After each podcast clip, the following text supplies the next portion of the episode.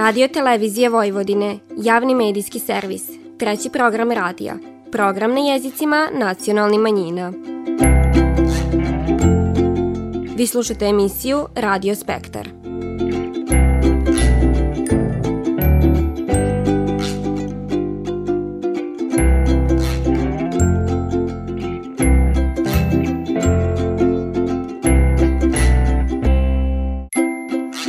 Pozdrav, poštovani slušalci. Vi pratite program na bunjevačkom jeziku.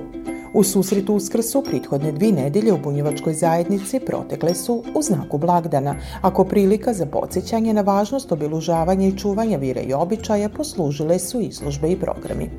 Tako su svoje vrata za posjetioce otvorila bunjevačko udruženja, a programi su organizovani u Bajmaku, Subatici i Mirgašu, kale donosimo i dio atmosfere u našim prilozima. Ovim putom koristimo priliku poželit vam srićan uskres i da ga provedete u miru okruženi svojim najmilijima.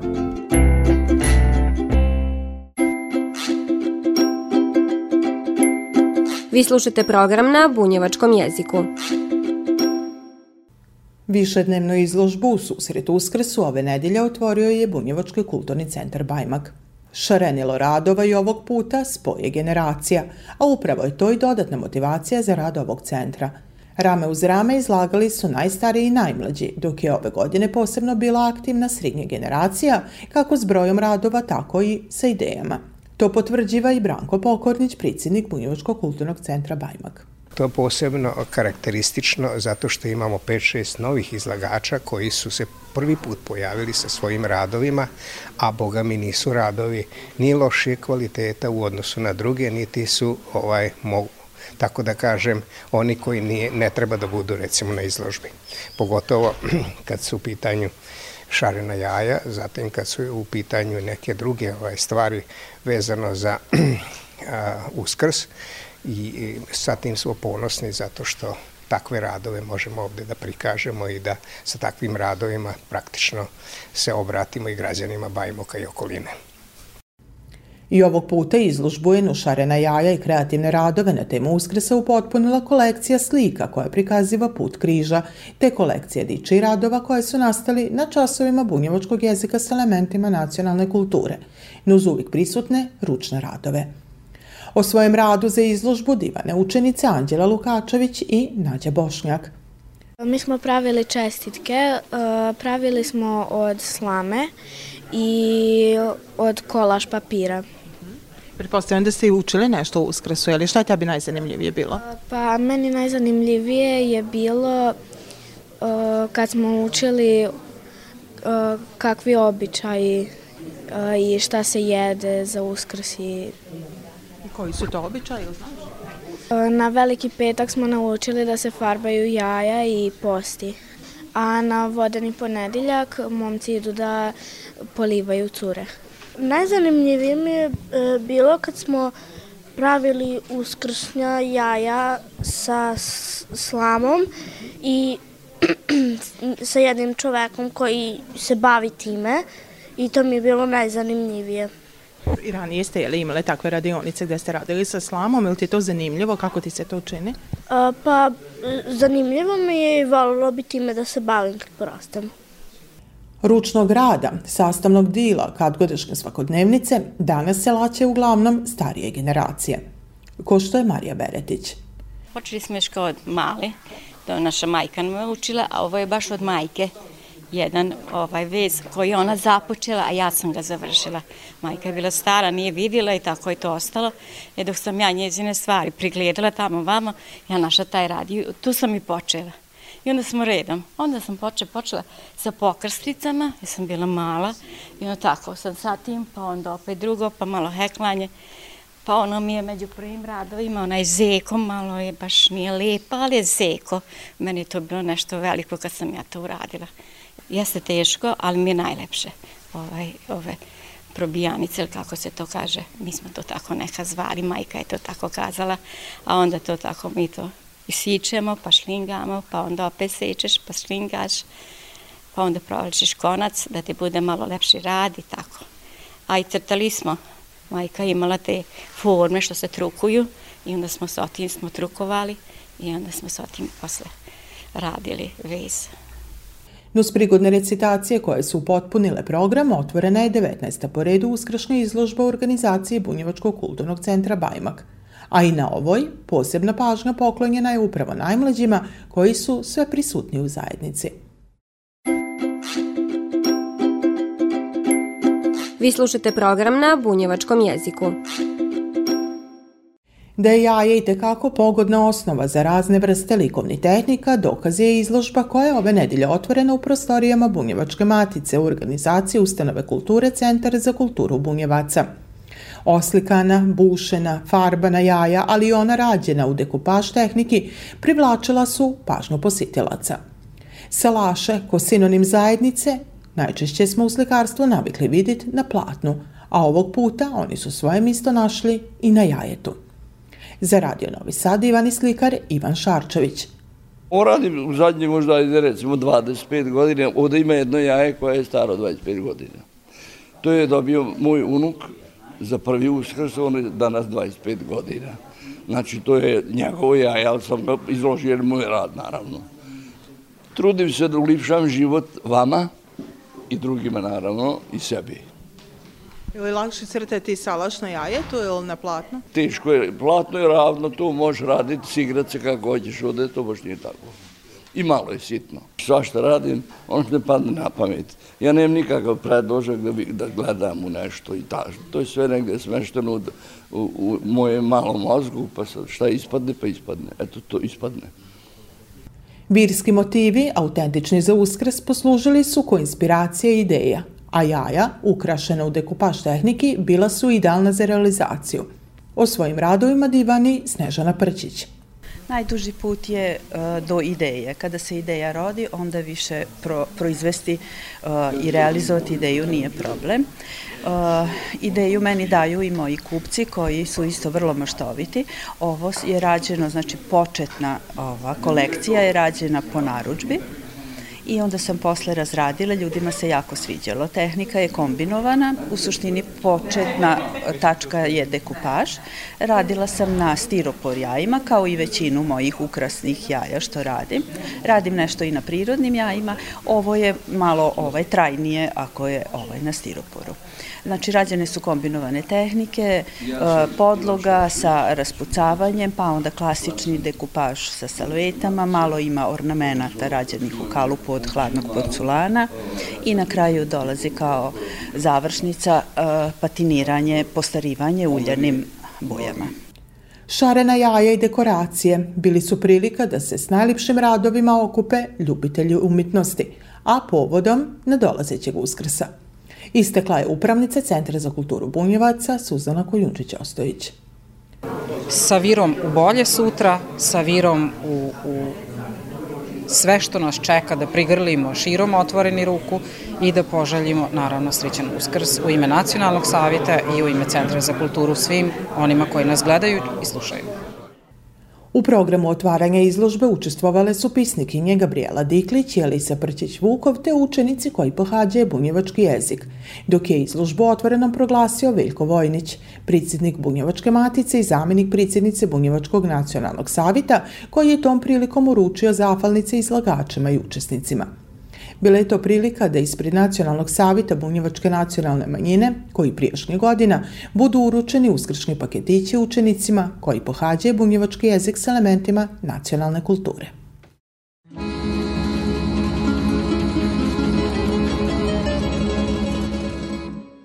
Ej, sirači, uvijek tako krene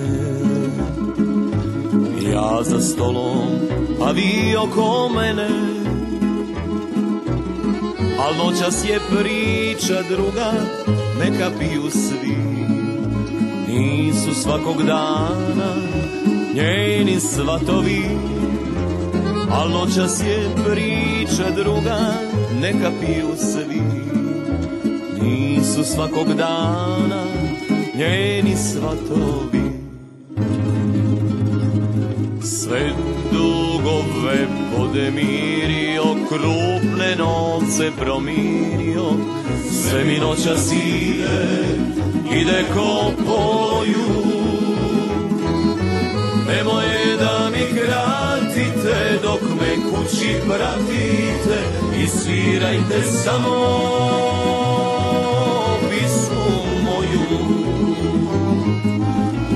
Sve dugove podmirio, krupne novce promirio, ali ne mogu dušu, dušu prevarenu. Nemoj da mi kratite dok me kući vratite i svirajte samo pismu njenu. Da mi lakši budu moji jadi, da Bogu i vragu ne dojadi. Novce vadim, barem njih mi neće faliti, ko što noća spale njeni poljubci. Novce vadim, barem njih mi neće faliti, ko što noća spale njeni poljubci. Sve dugove podmirio, krupne novce promirio, sebi noćas ide, ide ko poju. Nemoj da mi kratite, dok me kući pratite i svirajte samo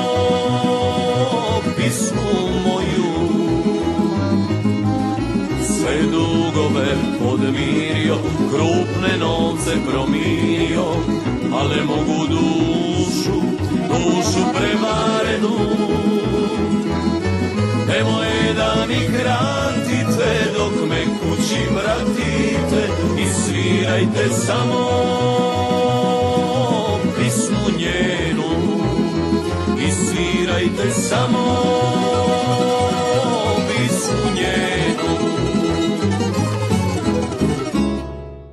Kolekcija očenaša, gnjizda s jajima od koji kaki ptice i živine, priko zbirke diči radova do nezaobilazni ručni radova i dekoracija bili su sastavni dio još jedne uskršnje izložbe, otvorene u vestibilu Varoške kuće u Subatici u organizaciji Kulturno-umjetničkog društva Bunjevka, a u saradnji s udruženjem građana Bunjevačka kasina i Bunjevački omladinski centar.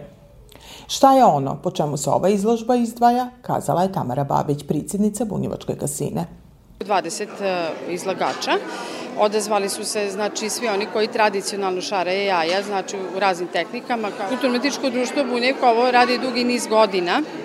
Ostalom društvo koje je jedno najstarije u Bunjevčkoj nacionalnoj zajednici i trudimo se svake godine da pokažemo nešto novo i naravno da e, oplemenimo upravo sa etno postavkama. Nezaobilazni dio svake uskršnje izložbe su jaja, koja su i ovog puta rađena u različitim tehnikama. Ističe Gata Kuntić, pricjednica Kulturno-umjetničkog društva Bunjevka. Posle 20 kusur godina ovaj, na ovim današnjim izložbama, ja mislim da se sve tehnike mogu vidjeti, bez obzira bilo izložba i na, u drugih udruženja. A, te sve tehnike koje su se i onda vidjela, jako je važno da imamo te u Lukovini, da još uvek neko to radi, malo ljudi to radi, jer svi su počeli raditi ove modernije tehnike, a, što kaže naše tradicionalne slama, ovaj, crtana ona od stare zeke i šta ja znam. Međutim, moramo priznati da ovo što je sad moderno, dekupaž tehnika i ove razne ovaj, kombinovane tehnike, to je nešto sad već bukvalno umetnička dela i ja što kaže, baš sam oduševljena što ima par izlagača koji su se počeli baviti ovom tehnikom i mislim da je to u ovom vremenu nešto najlepše. Poseban dio izložbe bio je posvećen kolekciji najstarije uskršnje jaja, a ovog puta jaje iz 1960. godine bilo je najstarije i pripada Ani Kojundžić. To sam ja dobila od moje tete, ja ne pamtim kad sam ga dobila, samo mi ga je mama sačuvala. Alisina družina je kroz igrokaz ispunjen rimom na temu Uskrsa upotpunila ovu izložbu, dok ju je otvorenom proglasio subatički kolekcionar i poštivalac običaja Ljudevit Vujković-Lamić. Vi slušate program na bunjevačkom jeziku.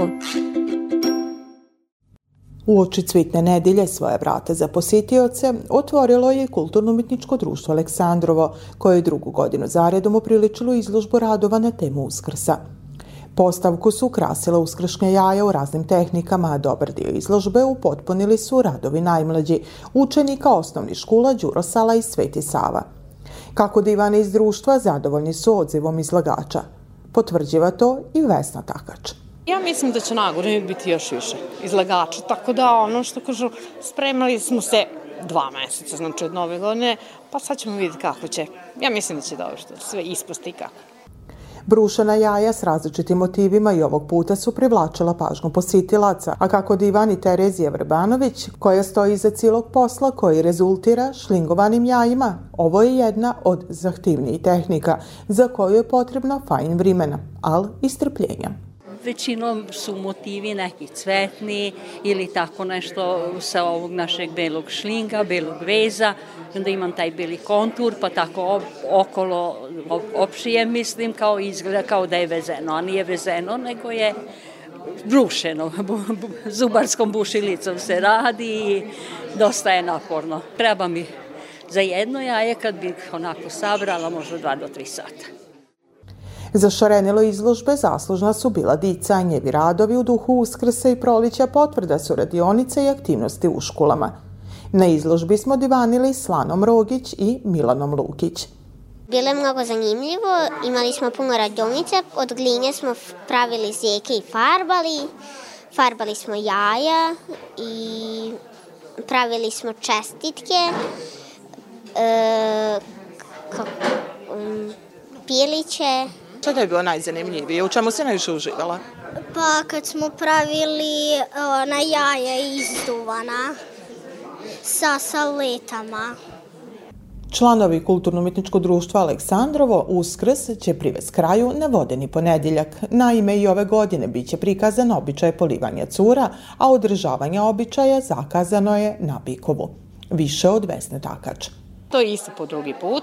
Radimo, znači već je ono, organizovano sve. Čekamo lipo vrijeme, da ne bude ovako vrimena ko kiš, ko danas. Znači, tu su fijakeri, tu su dica, mlađi, stari, znači, idemo na salaš, svi su pozvani da nam dođu, znači, to je ponedeljak, 10. Ovaj, uh, april, znači, u 16 časova bi mi to krenili, znači, Bikovo, e, u stvari Čantavijski put, kod Čika Grgena Salaš. Eto tako, pa sad, vala će i to uspiti. Proširivanjem aktivnosti Kulturno-umjetničkog društva Aleksandrovo na izložbe i prikaze običaja, ovo društvo iđe u korak sa zahtjevima publike, a u sklopu tog od ovog mjeseca započema s radom i folklorna sekcija na Bikovu. Svakog utorka i četvrtka od 6 sati posle podne u prostorijama škole, čime je proširena i njeva aktivnost snigovanja i gara s ovih prostora.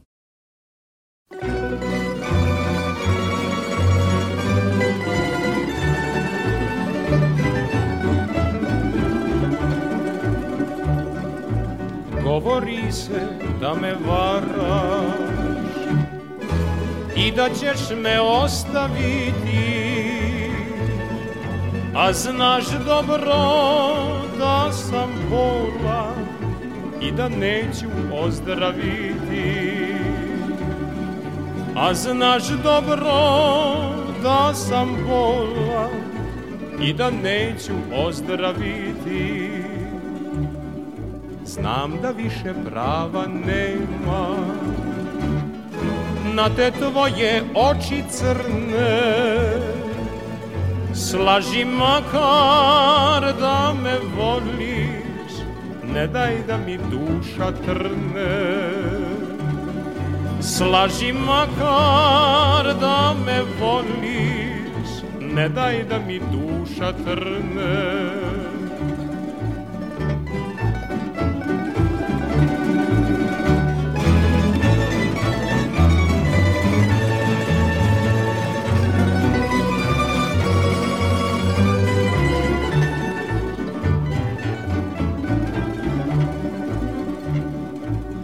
Ćeš opet ić u kolo Dolazit će polivači Pivat će te pisme stare Pratit će vas tamburaši Pivat će te pisme stare pratit će vas tamburaši. A nediljom kad se šetaš, šuška će na tebi svila, sigurno ćeš zaboravi da si kad god moja bila. Ne lomi mi srcu grane, sačekaj da samo stane. Nisu samo udruženja bila aktivna u oči Uskrsa. Kroz izborni predmet bunjevački jezik s elementima nacionalne kulture održane su brojne radionice, a u svakoj školi di se pridaje ovaj predmet nastajale su izložbe diči radova. Tim povodom obašli smo osnovnu školu Pionir u Starom Žedniku, a i ove godine učenici su se potrudili donet duh blagdana u svoje svakodnevno okruženje i tako dio običaja i tradicije približiti i svojim vršnjacima putom postavke i plakata. Bunjevački jezik u ovoj školi pridaje Jadranka Tikvicki, koja je ujedno i predsjednica odbora za obrazovanje u Bunjevačkom nacionalnom savjetu, a upravo je to bio povod više za našu posjetu Žedniku. Ovake i slične aktivnosti su i vid promocije izbornog predmeta bunjevački jezik s elementima nacionalne kulture. Krenut ćemo, ako bude bilo potrebe, i u bilazak, ali uglavnom zadaci naših ovaj, pridavača su taki da oni jednostavno ovaj, imaju tu obavezu da u svojim školama na, na razne načine, kad god se ukaže kakva prilika, promovišu predmet i vidjet ćemo, ja se nadam da ćemo uspeti očuvati grupe. Jer e, manjkavosti, nažalost, e, našeg obrazovnog sistema su u tome što upravo baš ovi kreativni časovi izostaju, uglavnom je to teorijska nastava i onda mi tu stupamo na scenu i eto, ona dica koje vole da rade nešto praktično da naprave, oni onda dolaze i rade s nama. Nuz osnovce nisu bili zapostavljeni ni učenici srednjih škola koji su se opredilili za bunjevački jezik, za koje je također bila organizovana radionica ukrašavanja uskršnjih jaja. Nuz sve aktivnosti predstoji rad na uvođenju bunjevačkog jezika u pričkulski sistem obrazovanja, a dotleg nastavlja se dobra praksa u osnovnim i srednjim školama, nuz podjelu tematske paketića, dok su i učenici našli način čestitati uskre svojim vršnjacima, učiteljima, nastavnicima i profesorima kroz izložbe s koji svojim kućama mogu poneti unikatne dičije radove. Vi slušate program na bunjevačkom jeziku. Običaj polivanja cure na vodeni ponedjeljak godinama unatrag je jedan od oni koji je med mladima najviše čekan. Posle duge i stroge korizme, to je vrijeme kad se čeljad mogu malo opuštit, proveselit. Kako je to kad god izgledalo, prikazali su članovi Kulturno-umjetničkog društva Železničara Bratstvo, koji su na cvitnu nedjelju u prostoru Doma kulture u Mirgešu izveli predstavu na temu polivača. Pripravljanje za uskres je na taj način bila i prilika da se nauči što god više o ovom običaju, a samo izvođenje da se stariji podsjete kako je to prije bilo, dok su folklorci imali prilike oprobati se i koglumci. Šta je ono što je za njih bilo najzahtevnije, a šta najzanimljivije, divane Miloš Benčić i Martina Vojnić-Hajduk. Bilo je naporno jer imam najviše teksta i zahtevno je bilo to što ja ne znam bunjevački naglasak i onda sam morao nešto da naglaske bunjevačke naučim. I to je bilo jedno od najtežih stvari. Nije mi prvi put da glumim. Bilo mi je jako drago što sam bila pozvana kao da budem jedan deo glumac, a opet i da budem folklorac svega ovoga. Nije mi bilo uopšte teško jer smatram da svako može da nauči svoj neki deo i ulogu, prvenstveno zato što sam bunjevka i znam naglaske i sve, tako da mi je bilo dosta lakše. Koliki je i da li je bio izazov pripravljati se za predstavom Divani Zagorka Romić iz Kulturno-umjetničkog društva Železničara Bratstvo, ujedno i autorka teksta. S obzirom da sam bunjevačka snaja već dosta, dosta ovaj godina i slušajući i gledajući decu ovu koja imaju toliko talenata, e, rešila sam da probam da napišem ovaj tekst – Nije to sad pisano, pisano je otprilike, mislim, negde oko 2018. godine da smo ga prvi put onda i izvodili. Pokazalo se da se svidelo ljudima i onda sam rešila, ajde, malo se to ipak trebalo nešto i doterati, pošto, jel, kad prvi put nešto radiš, vidiš ti i sam kad to izađe na scenu, tamo ga najbolje vidiš, šta je bilo dobro, šta nije dobro, e, verovatno to treba još da se nadograđuje i da se tu još dosta stvari ovaj, prepravi, napravi. Program je pratila i prigodna izložba Narodni rukotvorina, a med izlagačima bili su i radovi najmlađi, učenika koji pohađaju bunjevački jezik u osnovnoj školi u Tavankutu. Za njih je to bila prilika da pokažu šta su sve na časovima radili, ali i naučili. Ovim programom nastavljena je aktivnost započeta jesenas, a u organizaciji ustanove kulture Centar za kulturu Bunjevaca. Ovog puta u saradnji s Bunjevačkim edukativnim istraživačkim centrom Ambrozije Šarčević, Kulturno-umjetničkim društvom Železničara Bratstvo i mesne zajednice Mirgeš. O programu divani Suzana Kojunđić-Ostojić, upravnica centra. Dakle, kao što smo i, i kazali, što nam je bila namjera u ovom sazivu Nacionalnog savjeta, da bunjevačku kulturu nekako, neću kazati približimo, ali prosto da, da se ona ne odigrava samo u centru grada, nego da odemo i u naša sela, da, da nekako tim ljudima koji žive na, na, u manjim mistima i tu donesemo jedan dašak onog, onog što radimo, izložbe, evo recimo poput Uskrsa, pravi je trenutak za to, brojne izložbe su bile i to je upravo razlog i, i zašto je bilo toliko. Naravno, još uvijek nisu pokrivena sva, sva mista u kojima ima puno bunjevaca, ali lagano krenili smo i vjerujemo da će to na taj način i napredovati. Koliko vidim, jako je lip odziv. Vrime pred uskras bilo je ispunjeno brojnim izložbama i radionicama koje su dokaz rada udruženja i njevi članova u cilju prikazivanja svega onog što čini bogatu tradiciju bunjevaca. Najljepšim strofama na temu uskrsa privedeni kraju programu Mirgešu, ali i ostali koji su u bunjevačkoj zajednici organizovani pred Uskrs. A njev broj potvrda je želje i napora da se običaj i tradicija bunjevaca sačuvaju. Vi slušate program na bunjevačkom jeziku.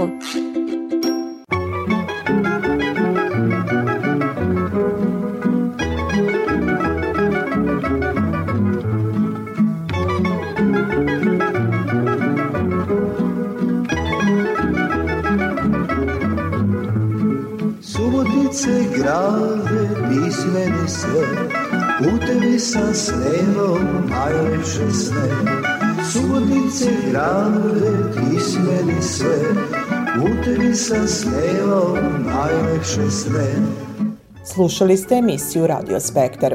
Slušajte nas petkom poslijepodne u 14 sati i 15 minuta do 14 sati i 45 minuta na radio talasima 100 MHz trećeg programa radija Radio Televizije Vojvodine. Ovo izdanje je za vas pripravila i kroz emisiju vas vodila Nataša Stantić. Do slušanja kroz nedelju dana, svako dobro i zbogom. Bio sam svuda i obišao sam se, ali nigde nema sudice te.